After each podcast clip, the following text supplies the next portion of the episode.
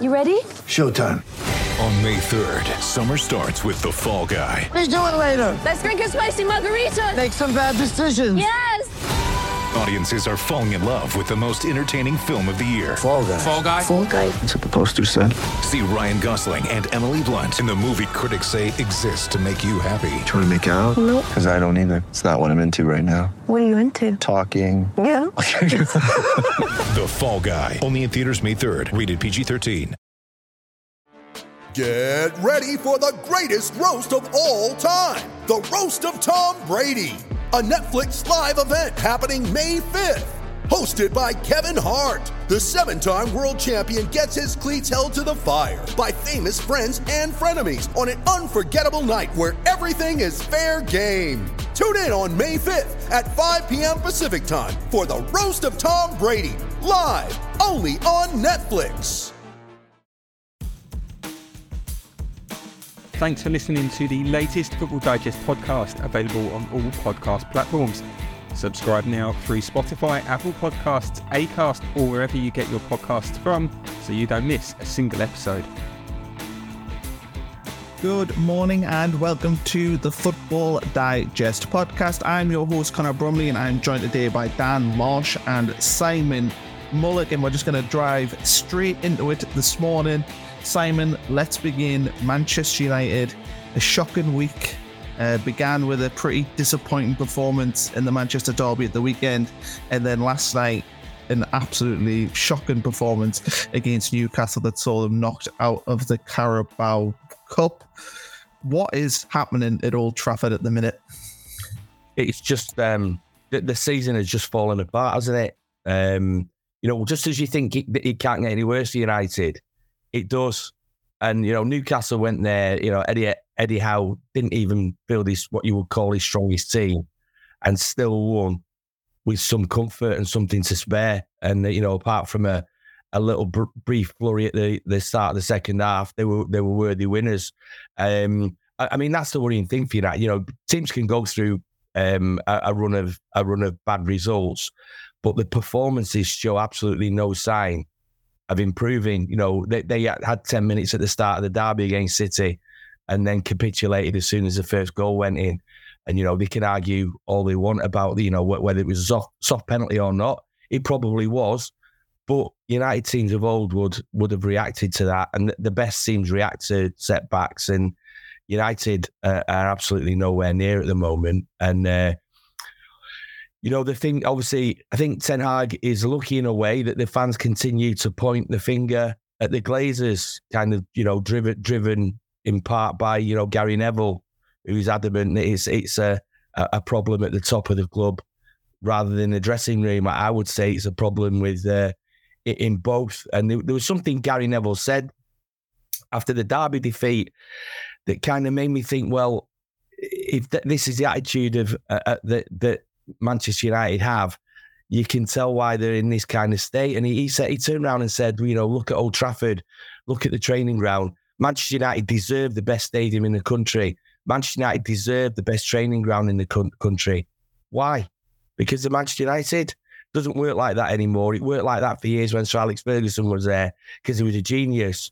You know, he was able to keep the club up there despite the Glazer ownership. Um, football doesn't work like that. You get what you deserve, and at the moment, Manchester United are getting absolutely what they deserve on the on the pitch. That is. And Dan, you know, Simon there just mentioned a lot of the issues there, particularly with Erik Ten Hag and whether or not he deserves criticism. And certainly some sections of Man United fans definitely are not, you know, they're almost looking past the manager and saying it's it's beyond that. But do you think Ten Hag's on a tight rope at the minute? And do you think he still has plenty of time, or do you think that his reign as Manchester United boss is, is heading towards its kind of dismal end? wouldn't say he's got plenty of time. I mean, I would say he's probably still got a bit of credit in the bank um, because obviously he come in last year and did a, a, good job, got him into the Champions League and, and obviously won a trophy. But he, he, you know, he's not beyond criticism. Obviously, there are other major problems at, at Manchester United which are well documented. But you know, when it comes to on the pitch, you know, it's Ten Hag's team. Um, I look at you know some of his signings. You know, even this summer, you know, um, last summer as well, Antony's come in, he's not delivered. Mason Mount, Um, and he's missed a few games of injury. You know, there's there's there's aspects of United which are right at the minute, which you know are down to him. So he can't escape criticism. Um, and nobody is look. He's got credit in the bank, but I think they've lost something like eight of their first fifteen games this season. You know, any club that can't continue, let alone a, a, club like Manchester United. Simon, what do you make of the transfer policy? Because you know, Dan's just mentioned there Antony, and, and, I think he's the poster boy of bad recruitment. I would say over the last couple of years. But I saw a stat the other day that they've signed eight players under Erik Ten Hag who'd played in the Eredivisie at some point. Is is that a, a big issue that the recruitment under him has been?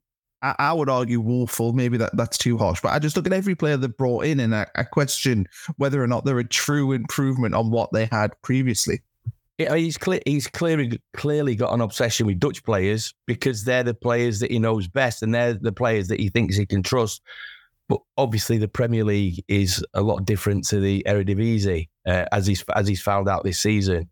Um, the one thing I would say about United's recruitment is it's been, I mean, it's been terrible for a decade and more now, not not just since Ten Hag took over. But the manager is clearly Ten Hag, that is, has clearly been driving transfers since he came into the club, and um, I don't think there's any there's any argument. He, United overpaid for for massively overpaid for Antony. Um, there should be somebody at the club who who was there to say, look, we'll you know we'll go to forty million, we'll go to fifty million, but Ajax basically knew how desperate they were and how desperate Ten Hag was to get him and, and basically forced United into paying a premium. Now, the top clubs walk away from that. We saw um, we saw Liverpool do it, for example, with Virgil van Dijk. You know, Man City do it all the time. Um, if if they you know they did it with Declan Rice in the summer, if it gets too expensive, they just draw a line under it and and, and go somewhere else. United don't seem to have that kind of discipline in the transfer market which is is worrying. And it's it's a discipline that's been lacking at Old Trafford, like I say, for ten years. How many of these signings have, have actually come off? Um, not you know, not too many. I mean, I would say uh, Martinez is probably the best, but he's um, unfortunately for him and unfortunately for Ten Hag, he seems to be permanently injured at the moment. Um, but you know, Mason Mount, you looked at that team on, on Saturday, on Sunday, sorry, in the derby, and you've got a, you've got an eighty million pound winger sat next to a sixty million pound midfielder. I, I just don't understand that. You've got um, Rafael Varane, a World Cup winner, probably United's most accomplished defender, on the bench, while Harry Maguire, who you know I like Harry Maguire, I think he's a you know he's a he's a really good player. Just coming under a, you know coming under the spotlight a little bit uh, uh, because he's played for Manchester United. But if if if Harry Maguire really hasn't got a future at Old Trafford, why on earth would he be first choice in the Manchester derby when you've got Rafael Varane sat on the bench? It, it, there just doesn't seem to be any any joined up thinking at the club, and you just wonder whether you know you see decisions like that, whether Ten Hag's head is just scrambled you know, he's he's he's shell he's shell shocked. Didn't expect this to happen. Everybody expect United, expected United to build on what they achieved last year. Really encouraging first season at the club, despite some serious defeats at, in big games like the you know Liverpool and, and Man City away. Um, so I just wonder whether whether Ten Hag is is kind of struggling at the moment as well in terms of uh, where his his kind of headspace is. Dan, how do you think Man United get out of this current situation? I mean, how how do we sit here come March with Manchester United sat close to the top four? Is that at this stage even possible? Um, still very very early in the season. I think anything's possible in terms of top four, but I think I need more from their big players. I mean, you look at Marcus Rashford last season, obviously had a blinding season, um, signed a new deal in the summer. It's not really worked for him um, so far this year. Uh, I know there's obviously always talk over Bruno Fernandes, um, over his role in the team rather than his performances, I'd say. But, you know, I don't think anyone, there's not one player who stands out for me at Manchester United this season who has kind of excelled.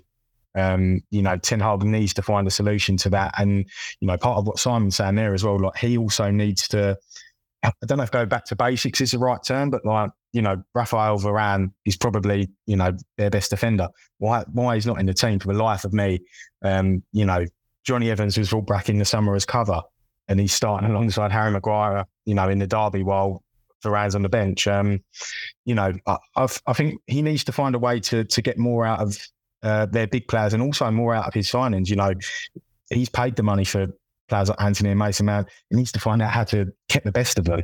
Um, you know, too many players are, are underperforming. And while the manager will take, you know, a lot of the flack, you know, they need to, it's on them. And he needs to find a, a way to kind of get, you know, get that working in, in the next few months. It's Fulham away this weekend, Simon, for Manchester United.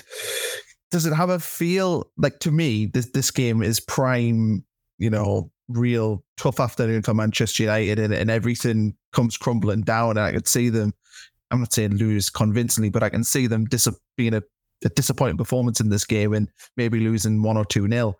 How important is this game this weekend? Because if Manchester United were to go to Craven Cottage and were to put in another disappointing performance, lose their ninth game so far the season, to me, it, it would feel like a decision might have to be made. Well, I mean, I don't think Ten Hag will be sacked if they lose at Fulham. Um, simply because, as Dan says, he's got credit in the bank. He, he, still has got credit in the bank from last season. The fans, or the, the vast majority of fans, haven't turned on him. There, there are whispers amongst the, the, the supporter base that, you know, is Ten Hag the right man for the job. Let's not forget as well, can United afford to sack another manager? You know, because they're not only paying off they're not only going to be paying off Ten Hag, they'll be paying off his backroom staff as well. And then where did he go?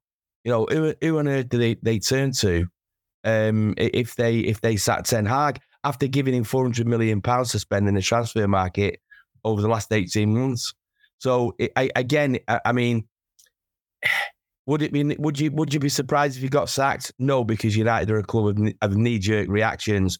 I don't think this time. I think they've got to be a little bit more patient. But it's a huge game. I mean, they're eighth now. They're not not that far out of touch in terms of sort of challenging for the top six. I think the top four, certainly even at this point of the season, is going to be very difficult. Although obviously it could be an extra Champions League place, um, eh, you know, next season. Um, but yeah, I just think it's a huge game, and, and the problem, Marco Silva is tactically, is is I think is a, a really accomplished coach and manager, and you know that his kind of message to Fulham will be: look, if if we if we frustrate them, if we uh, make it really difficult for them to, to to kind of progress attacks, then at some point they're going to lose heart because that's what United have done from from day one this season. And you know we can't be shocked by it. We saw them concede six in the derby at, at the Etihad last season. We saw them concede seven at Liverpool. They were four 0 down in the first half at, at, at Brentford. So there's a kind of um, th- th- there is a lack of of kind of I wouldn't say fighting spirit, but there's there has been a, a lack of a, a, lack of kind of um, belief that they can they can retrieve games when they when they fall behind, um, and uh, I think it's going to be a really tough afternoon for, for United.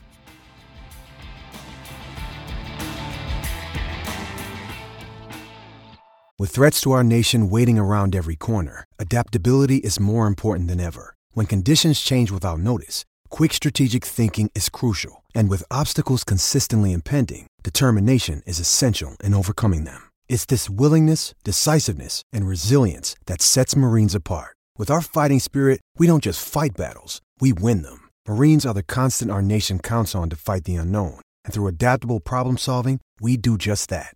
Learn more at marines.com.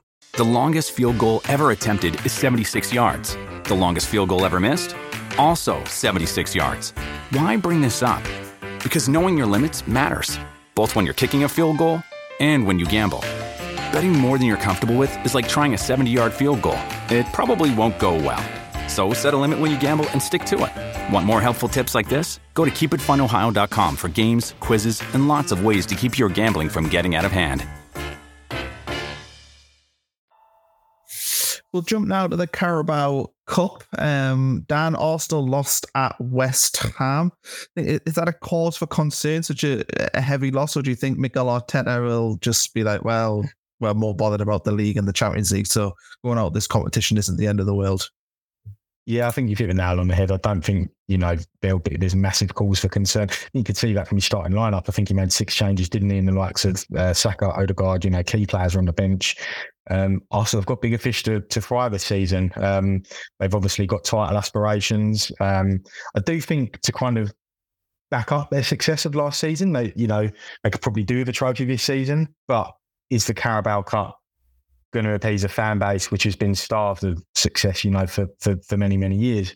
Probably not. Um, I think that was always going to be the challenge for Arsenal this season. You know, they they did so well last year, challenging for the title. Um, they look, you know, capable of doing that again this year. But it's all it, it was going to be about how they adjusted with those extra games with the Champions League um, schedule. Obviously, the Carabao Cup isn't a priority with that on their agenda. Um, so I don't think anyone, no one likes losing, and it is a you know a trophy. No one's overjoyed that they've lost, but you know I don't think there's any need for alarm bells to, to be ringing at Arsenal, and I don't think anyone you know will be overreacting to that personally. Simon, Liverpool went through at Bournemouth. Chelsea defeated Blackburn. Obviously, Newcastle won as well. Everton as well got a, a pretty convincing win. Who do you think are the favourites though to win this competition this year? Because I, I think it's it's interesting now because Man City are out. It feels like you know somebody can can have a proper swing. I look at West Ham and Newcastle in particular and think, well, this is your year to really really go for this. But yeah, you've got listen. You've got to say Liverpool are the overwhelming overwhelming favourites, and um, I thought Jurgen Klopp's reaction last night. I saw a, a sort of video clip of Jurgen Klopp's reaction to hearing that Manchester United had been knocked out, and you know he, he, he was struggling to kind of suppress that smile because he can see this this tournament, you know, really opening up for him. I think the key for Liverpool is what kind of team Klopp plays. You know, going forward in the in in the competition, is he is it will he you know keep go to win it in you know in in, in a way. West Ham and Newcastle, we, we saw last season how seriously Newcastle took the tournament. We know how uh, desperate they are to to land their first trophy since what is it 1970 1969 the first cup? Uh, first domestic trophy since 1955 so that's that's a long way long time for a club of Newcastle stature to to go without uh, any silverware. So I'm pretty sure even though Eddie Howe didn't play his strongest team last night they've knocked out City United in the in the first two rounds. So um, you know I think you can be pretty sure that he will be uh, he, they will be taking it seriously and, and trying to get over the line this time. And Dan, Port Vale, and Boro, they drew each other in the quarterfinal, which means one of them will be in the semi final. It's always interesting when you see, I mean, obviously, Middlesbrough's a, a bigger club. They've been in the Premier League, they've even won the competition this century. Um, but Port Vale at home against Middlesbrough, they've got a chance to kind of replicate what Bradford did, what was it, 10, 11 years ago, and and really go far in this competition. Do you like seeing, you know, one or two of these teams getting so late into this competition? Yeah, absolutely. It's brilliant. It's you know, it's what makes our domestic cup so special. Like you know, as a Millwall fan, I can remember one of my earliest memories is you know reaching the FA Cup final back in two thousand and four, and it makes you know, a massive difference for, for these clubs and, and these supporters. And, you know, Port Vale have, has, you know, got a chance of, of, getting through to the semis. You know, Middlesbrough are a really, really good team under Michael Carrick. Um, I know they had a tough start to the season, but, you know, they're firing on all cylinders right now. Um, so it's brilliant. And it's nice to, um, to kind of break that monopoly, I suppose, of, of the kind of big clubs dominating these competitions. I know Man City have kind of had a, a power hold over the Carabao Cup in, in recent years. Um, so yeah, it's it's brilliant, and um, even even Middlesbrough going through, you know, they'll fancy their chances as well if they get to the semi-finals against you know the the sort of teams who are left in there. Um, you know, I think like Simon says, Liverpool would probably have to be considered the favourites at this stage because of how good they've looked so far this season. But you know, the one-off cup game, anything can happen. We've seen it so many times in the past, and you know, I think regardless of what happens, you know, going on the Port Vale example, you know, it could have a transformative effect on their season, both, you know, on and off the pitch. I can't believe you brought up that 2004 FA Cup semi final run where your Millwall defeated my Sunderland because of a, a Tim Cahill goal. Uh, we'll switch to the Premier League now, Simon. Newcastle against Arsenal. To me, that was the standout fixture this weekend. I know we've got Poch returning uh, to Tottenham, but I feel like this is a real litmus test for both teams here because you know this is a game. You know, if if you watch the Arsenal documentary when they were going for the top four a couple of years ago, they went to Newcastle and they basically capitulated and the atmosphere was too much for them and, and they, they almost well they embarrassed themselves really and lost that game. Last year they went there and, and did win. Um, but this is one of them games which I think Arsenal have struggled in, in recent years. One of them where the atmosphere gets a bit too much for them, they get a little bit overwhelmed. And on the flip side of that, I think if Newcastle were to to win this game, I think you'd have to begin thinking about them being more than just top four contenders and maybe thinking, well, can they push and try? I'm not saying they're going to be, you know, winning the title or anything, but at least be pushing them teams at the top of the league. I mean, I'll be I'll be at St James's Park. I'm I'm happy to say I think it is the, the game of the day. Although that that Fulham Man United game is is starting to rival it rival it now. Um, but yeah, you're absolutely right. Huge test for Arsenal. Uh, St James's Park. Um, you know, on on any game day is is quite a hostile place to go to. Uh, evening game, it'll it'll kind of crank up the atmosphere another few notches. Uh, and obviously, Newcastle are, are, in a great place at the moment in terms of you know they've ju- just hammered Manchester United at Old Trafford in the in the Carabao Cup. Um, feels like a club on the up after a kind of sticky start to the to the Premier League season with a with a few surprising defeats. And it's another big test for Arsenal. Um, you know, a couple of weeks ago, saw them at Chelsea where they looked dead and buried after 77 minutes, 2 0 down.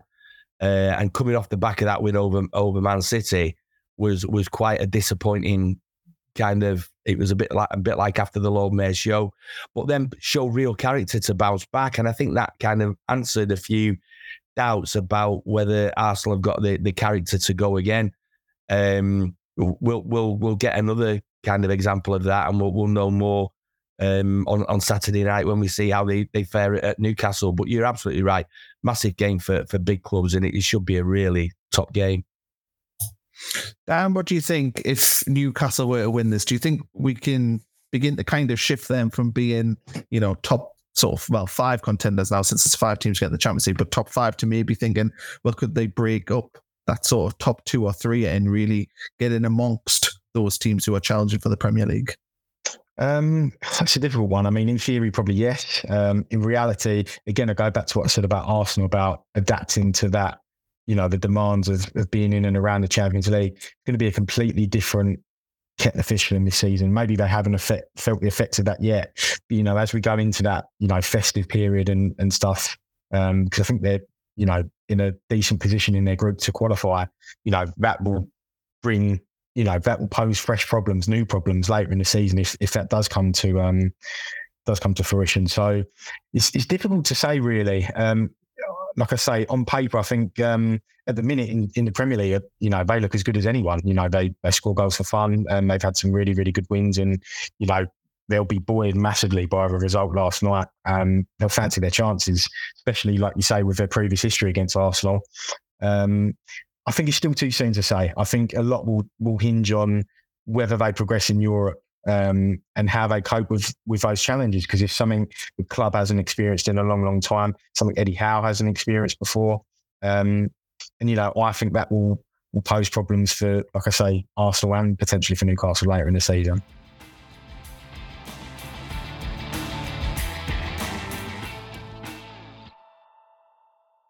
With Kizik hands free shoes, motion sounds something like this. Kizik helps you experience the magic of motion. With over 200 patents and easy on, easy off technology, you'll never have to touch your shoes again. There are hundreds of styles and colors, plus a squish like nothing you've ever felt. For a limited time, get a free pair of socks with your first order at kizik.com/socks. Mom deserves the best, and there's no better place to shop for Mother's Day than Whole Foods Market. They're your destination for unbeatable savings, from premium gifts to show-stopping flowers and irresistible desserts. Start by saving 33% with Prime on all body care and candles. Then get a 15-stem bunch of tulips for just $9.99 each with Prime. Round out Mom's menu with festive rosé, irresistible berry chantilly cake, and more special treats. Come celebrate Mother's Day at Whole Foods Market. Simon, we, we, briefly mentioned Pochettino's return to Tottenham, but Chelsea go to Spurs this weekend, and that's a, an interesting game. Chelsea have got quite a difficult fixture list ahead, so they need to be picking up points. And last weekend, of course, they lost against Brentford. It still feels like it's almost one step forward, two steps back at the minute for Chelsea, and, and Pochettino needs to to battle through that. But do you see this game having fireworks at the weekend? I certainly think it should be an entertaining one. There's always fireworks when Chelsea and Tottenham play. I mean, for years Chelsea had that stranglehold over Spurs. They just couldn't get a result against them, you know, and it went on for for absolutely ages. Spurs are in a great place. You're absolutely right. Um, Chelsea are a team that seem to because they're a team in, you know, they're a team in transi- transition. They're a team that's being built. So you're going to expect a few sort of bumps in the road. But what surprised me again, I, I was at the Arsenal game and they were, they were terrific for a good hour. Um, deserved deservedly two goals up. Looked really comfortable. You know, probably the best performance of Pochettino's reign. And then a goal goes in and just completely changes the game. And again, it's a it's a kind of mentality thing and a, and a belief thing with Chelsea at the at the moment. They're just kind of um, there's there's some way from from firing on all cylinders. And going to uh, the Tottenham Hotspur Stadium at, at, this part of the season is is a really difficult ask, given where to, where Tottenham are. You know, uh, they're just really fun to watch Tottenham at the moment. Um, you know, they, they're just a really entertaining team. Um, and uh, Postecoglou deserves a lot of credit for that. Um, for taking over where they were, you know, last season they were in a bit of a mess. They'd lost the, the star striker in Harry Kane, and, and the transformation has been incredible. Um, and uh, you know, Tottenham are, are, in such a good run at the moment. I, I, can't see anything other than a Tottenham win, but it's, it's a London derby. Um, Chelsea have got quality players. They've got that in the locker to to pull out a performance. And really, after after that kind of flop against Brentford uh, last week, they uh, they they need to start picking up points. Dan, what do you make of Chelsea so far this season? Because I think maybe some people sort of thought Pochettino could come in and, and almost click his fingers and, and, turn you know them back into contenders at the top end of the league. But I think to me it felt pretty obvious that that wasn't going to happen. And I think this is the kind of season that I was expecting from Chelsea. Some some good results, some bad results, and ultimately a, they're going to need a year or two really to rebuild that football club. Yeah, I think absolutely. I think you hit the nail on the head. Um, like Simon said, they're a team in transition. Um, Pochettino, I think he's probably, if you're looking for a coach to come and do the job at Chelsea, I think he's probably top of your list. I think he's perfect for it.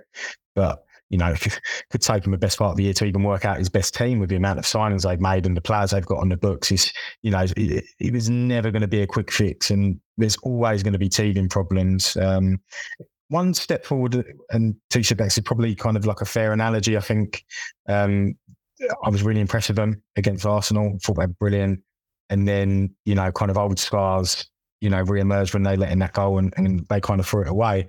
Um, but I think it's pretty much part of the course in terms of what I expected from Chelsea this season. I don't think they were, you know, they were never going to challenge um, to the title. Obviously, I think top four as well is, is probably a, a you know a, a stretch. Um, this season is literally about kind of getting the club back on an even keel. Pochettino's shown in the past that you know he can build up and you know, build a club up. And and that's what Chelsea need, as, as ridiculous as that might sound, you know, considering where they've stood in the Premier League for the last kind of decade. You know, the problems last year were, were you know, were really, really severe. And it, was never going to be a quick fix. You know, really, this is a season of transition and, and it is what it is. Um, but I think, you know, um, there's been some negatives, but there's, you know, the positives far outweigh the negatives for, for me so far this season um, in terms of Pochettino and, and Chelsea. I mean, whenever I watch Chelsea, Simon, I, I see a very good team until they get to the 18 yard box and then they just they, have got nothing in terms of finishers. Nicholas Jackson's really struggled. I know they brought in Nkunku in this summer who's who's been injured. They've been linked with Ivan Toney as well. That that seems to be a, a pretty persistent link.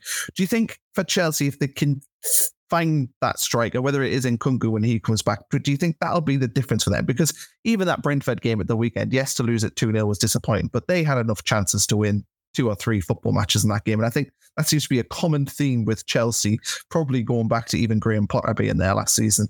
Yeah, I mean uh, that's the one thing with Chelsea. They're everything but the goal at the moment, aren't they? they, they their build-up play can be can be quite impressive. Um, you know, sparkling at times, but they they've not got an out and out striker. I, am disappointed that Nkunku's injured because I've, I've seen him in the, the, Champions League a few times and he, he's electric. Um, and you know he could probably possibly solve that problem that, that Chelsea have got. Um, they can't just keep keep buying players though, can they? They can't just say, "Oh, you know, we've got an injury to to one of our big signings. Let's go and buy uh, Ivan Toney." You know, at some point, the the investment has got to stop, and the the or not stop, but got to slow down, and the results have got to come. Um, and I agree with Dan. I think Pochettino is the the, the right man to to rebuild a club uh, and, and, do the you know do the redevelopment that, that, that Chelsea have needed. I mean, what we haven't spoken about obviously is, is Pochettino up against his old you know up against his old club, which will be quite interesting um, because you know he, he he will want to go there from from a, a, personal as well as a professional point of view. And, and get a result. Um, so yeah, and like another another intriguing game. Um, another one that's difficult to call, but again, the, the form that Tottenham are in, um, I, I, can, I can just see them uh, them having too much for Chelsea at the, at the moment. We'll switch attentions now to the, the bottom end of the league. Um, Burnley and Sheffield United both have winnable home games this weekend, Dan. Um, Burnley are playing Palace and Sheffield United are playing Wolves. The two teams that have, have really struggled to acclimatise to Premier League football. I think more surprising is Burnley because normally teams who get over 100 points in the Championship come up and do you know, pretty well in the Premier League. I think Reading have done that and they had a good first year. Sunderland did that donkeys years ago and they had a good year. Normally, though, it's a telltale sign of a team that's going to adapt quite well, but it, it hasn't really worked for either of these teams. I think probably more concerning for Sheffield United, but both of these sides look like they could be destined to to fall back through the trapdoor, can't they, this season?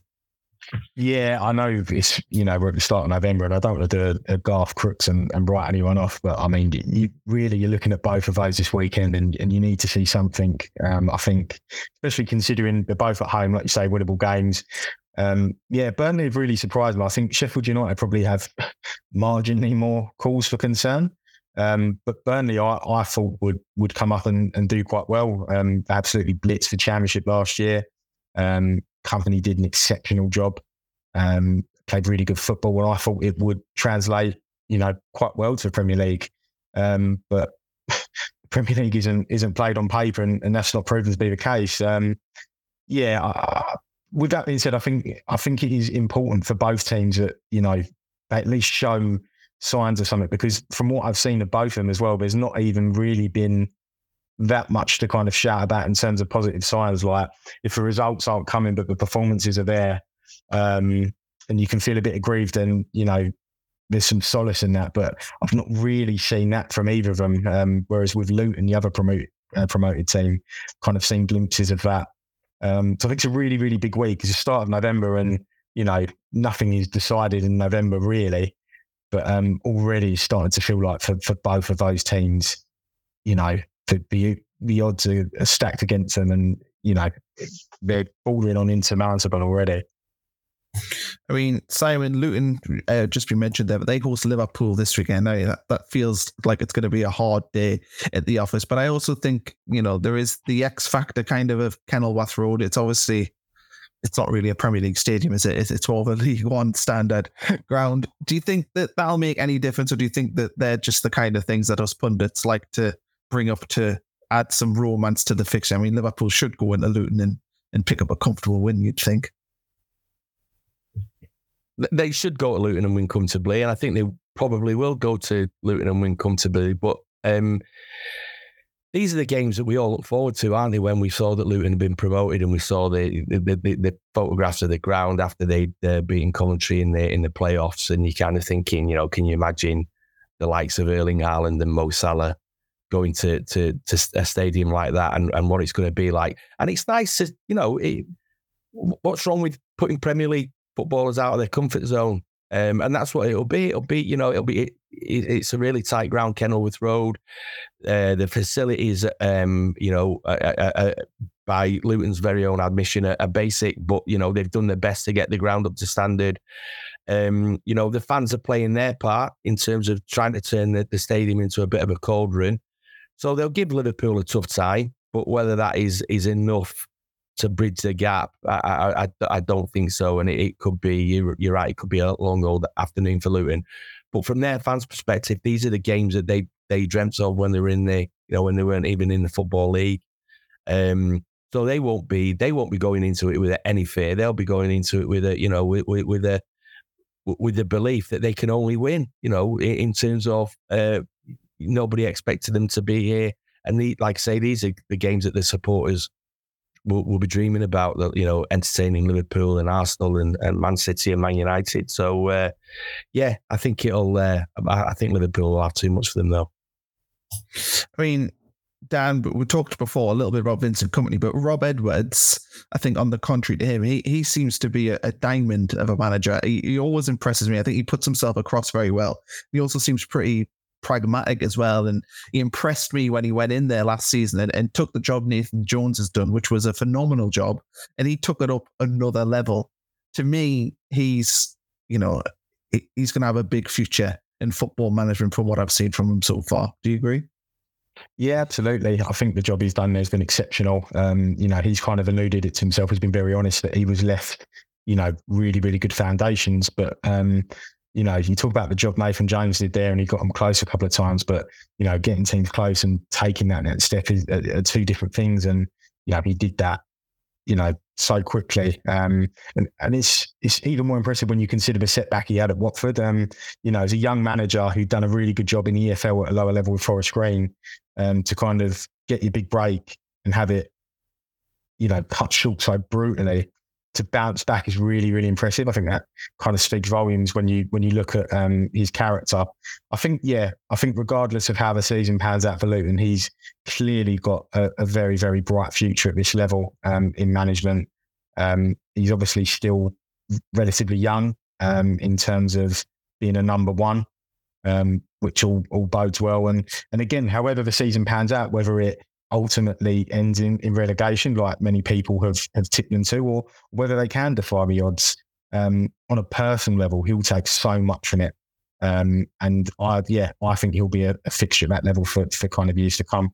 You know what? Fan, fans will forgive a lot if they see their team giving, leaving absolutely everything out on the pitch.